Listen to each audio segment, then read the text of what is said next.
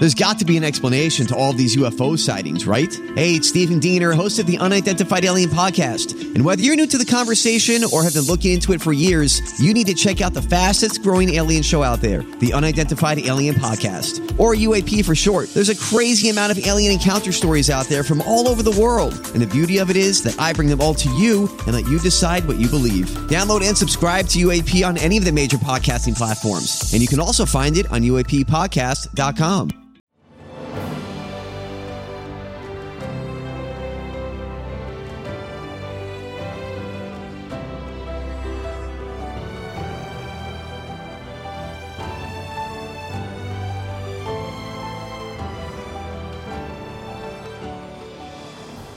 Welcome to the newest episode of Beyond the Fame with Jason Fraley. I'm your host, Jason Fraley, picking the brains of the top filmmakers, musicians, and artists of our time.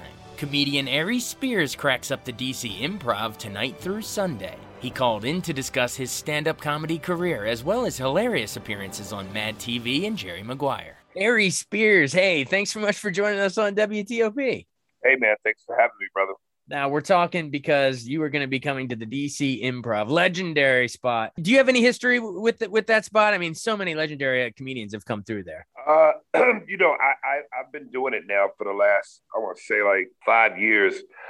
Uh, but it's it's one of the it's probably my, my one of my top five favorite spots to do. And why is that? The intimacy of it, the history. Why is that? Uh, you know, a little bit of everything. Uh, you know, when you do the road for as long as I've done it you know, uh, there's a lot of spots you go to where, you know, some of the boxes get checked in terms of what you love and others don't get checked.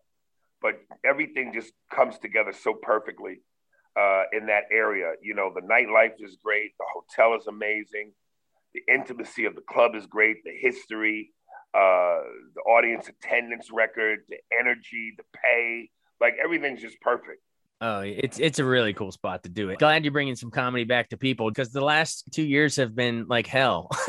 does the pandemic life and uh, does all that make its way into the into the comedy routine? You know, it, it does a little bit. I mean, you you obviously kind of have to address the elephant the elephant in the room, but uh, you know, and then after that, you kind of go back to the normal swing of your, of your routine. Definitely. And so what other stuff are you going to tackle? I, you know, I don't want you to bury any punchlines, obviously, but what, uh, you know, what do we, what do we got? Family, we could do any DC politics stuff. I mean, what sort of uh, areas do you go into with your jokes? Uh, you know, I'm a buffet of comedy, man. So there's a little bit of everything.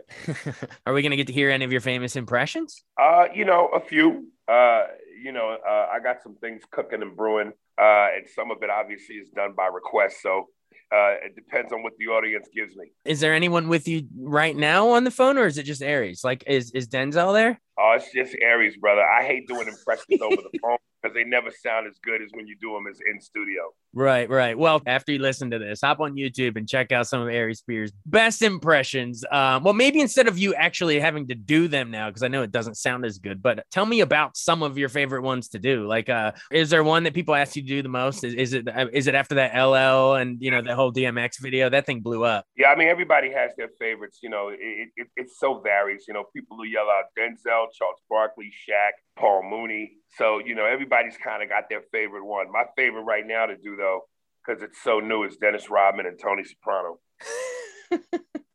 do they ever, do you ever have them talking to each other? No, I don't get that crazy. Uh, it's still a solo sport. Right, exactly. Well, what what about the Dennis Rodman? I mean, it almost self-explanatory. That that dude is is wild. what about that makes it so much fun to do? It's just it's new you know, anytime you do somebody new, it's like a new toy on Christmas. Well, cool. Well, cool. Well, whenever I have someone on, I love to hear sort of your journey. Where where did you actually, you know, how did you actually get get going? I know you you were born in Chicago, what in like '75, but uh, what what was like your comedy heroes growing up? Uh, you know, Eddie Murphy, Richard Pryor, uh, Dave Chappelle. You know, all those guys, man. Some of the greats. Absolutely.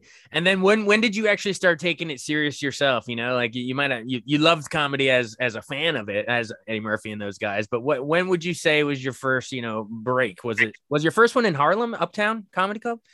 No, it was uh, Def Comedy Jam. You know, I did Def Jam when I was like 16 years old. So I started when I was 14. So that was kind of like my first big break. Okay, gotcha. And then you did Showtime at the Apollo after that, and then you moved out to to LA, right? Yeah. Well, what what's it like um doing those early days in stand up? Like what what was sort of your bread and butter back then? Were did were you doing the impressions at that time? How did you sort of make it? impressions? Um, but then as I kept, you know, going throughout the years and putting in more time and more work, you know, I didn't want to just be a one trick pony. So, you know, I, I really studied comedy in all its different aspects and and and to become a, a more well rounded comic, you know, you have to kind of touch on everything. Yeah, yeah, definitely. And what we've all loved, fans of yours have loved that you've even transitioned onto the screen. Like, uh, for instance, I mean, uh, you're you're behind Cuba Gooding Jr. in that Oscar-winning role in Jerry Maguire, and you're in the background during a lot of those famous scenes. So, how much fun was shooting that with Cameron Crowe? Hey, man, that was a fifty million dollar movie, so uh, it, it, was it was great. They showed you the money. no, they didn't show me the money, but they showed me the experience. Right. Yeah, it was all around you on the set. exactly. But, well, that's really cool. And what was your uh, character's name? Was TP, right? Yep. Man, that that was that was just great. It must be any cool stories from being a fly on the wall, getting to see that up close. Um, not really, because my you know my part was wasn't that big. So you know I came to work, uh, hung out in my trailer, hung around on the set, and uh, just got going when the camera said action. Right, right. God, you've been in so much stuff. We would really be here all day if I went through all your roles, but I'm just gonna cherry pick a couple. Like, what was it? You did a guest spot on a different world too, wasn't that? Was that like your first like scripted TV thing? Not, not a comedy, like a Def Comedy Jam, but was a different world your first time like in front of the cameras? Yeah, yeah. You know, I grew up watching a different world, so to be a part of it was kind of surreal. Uh, and, and when you get on set and you see people like Kim Whitley and uh, oh, what's the guy's name? The guy that played El Kadeem Hardison and mm-hmm. all those guys. It's it's a, it's kind of a surreal moment. And um, I guess I mean most famously, I think probably. I mean, we remember your your big stint on Mad TV, which to me was right. I mean, everyone talks about In Living Color and SNL, of course, and then Chappelle Show after, but Mad TV, man, was was crushing it. Uh, remind our listeners some of your what were some of the, the famous sketches you did on there that you were were your favorites? Uh, Bobby and Whitney. Anytime we would do Shaq. Um, I, I, was a fan more of a lot of everybody else's stuff. You know, Debra Wilson, Mo Collins, Will Sasso, uh, Michael McDonald. But yeah, it was just like a big fun fraternity. yeah, yeah, definitely. Um, aren't you either the longest or maybe the second longest uh, running cast member on there, right? Yeah, I was there for eight years. Well, uh, just in closing, uh, why should folks come on out to, to DC Improv? What gets them out there? a great time. Seven shows, uh, Thursday through Sunday. It's small, it's intimate. Uh, my style of comedy is uncut cocaine. Let's get it in. All right, sounds good. Aries Spears, thanks so much. Thank you, brother.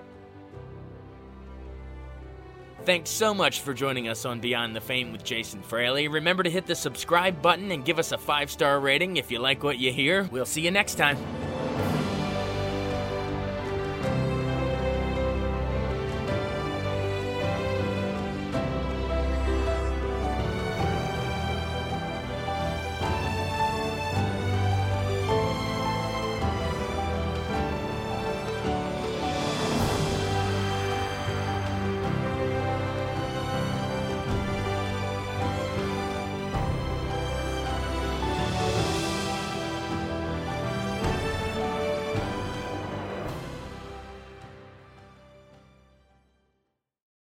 I wanted to take a second to tell you about an app I really enjoy. Living in the DC area is great, and Podcast DC gathers all of the local shows that I like all in one local app health, sports, local news, politics, and so much more. Podcast DC is the new local app with hundreds of DC area podcasts to choose from. I can earn exciting rewards just for listening and share the podcasts I love instantly. Available in the App Store or in Google Play, listen local with Podcast DC.